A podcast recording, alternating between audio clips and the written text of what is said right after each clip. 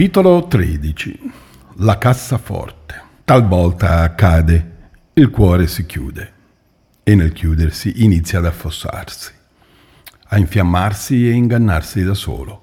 Lo notiamo perché il respiro cambia, il corpo si contrae o si appesantisce, la mente si volge verso avidità, avversione e illusione con i pensieri e le emozioni che assecondano e sostengono quegli stati mentali.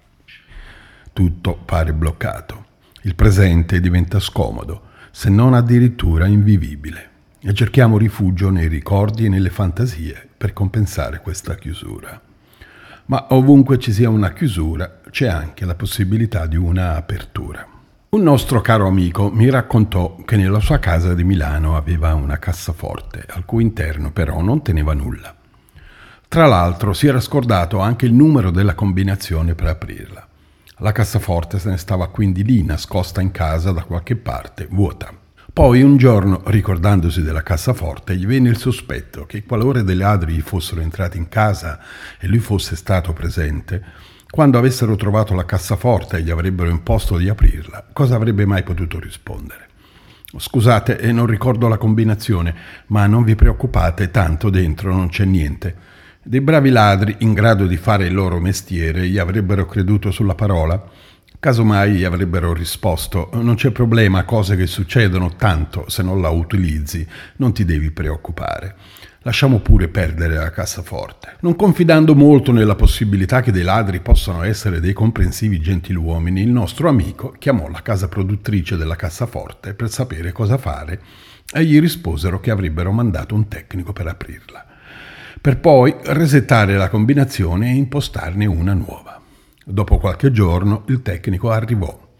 Si presenta alla porta con due borsoni di attrezzi e la faccia di uno che sa fare il suo mestiere.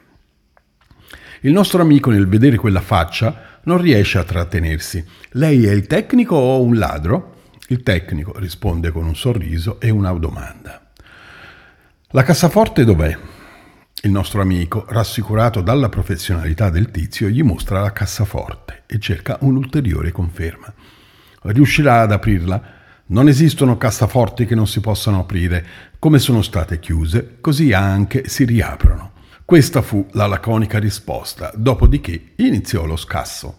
Non immaginatevi dinamite o martelli pneumatici all'opera, ma un semplice piccolo foro nell'angolo del tastierino numerico per la combinazione un cavo elettrico passato dentro a quel foro per generare degli impulsi e voilà, la cassaforte era aperta e all'interno era effettivamente vuota.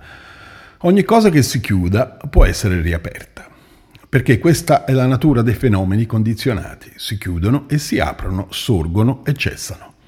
Ciò che sembra un blocco è in realtà un composto, un aggregato di tante condizioni che si sorreggono a vicenda e, se viene meno una di queste, viene meno quel blocco e si apre. A noi sta l'abilità di applicare gli strumenti che si trovano in quei borsoni contenenti gli insegnamenti ascoltati e consolidati nella nostra esperienza diretta. Può bastare un respiro, un gesto, una sensazione fisica, un'immagine o una parola.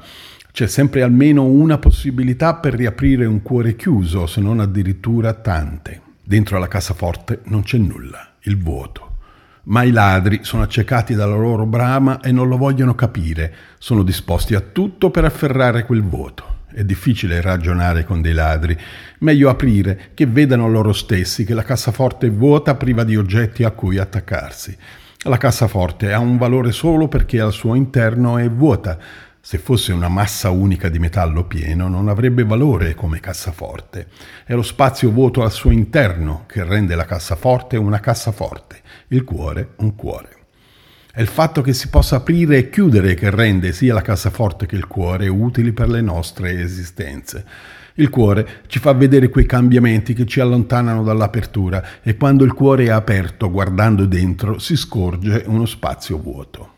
In quello spazio vuoto possiamo conservare le cose belle e di valore della vita, quelle qualità del cuore e quei fattori della mente, quelle condizioni che enfatizzano lo spazio vuoto che le ospita, quella parte di condizionato che volge il cuore verso l'incondizionato, la via di mezzo, l'ultima cosa da rimuovere da una cassaforte sempre aperta e mai nascosta.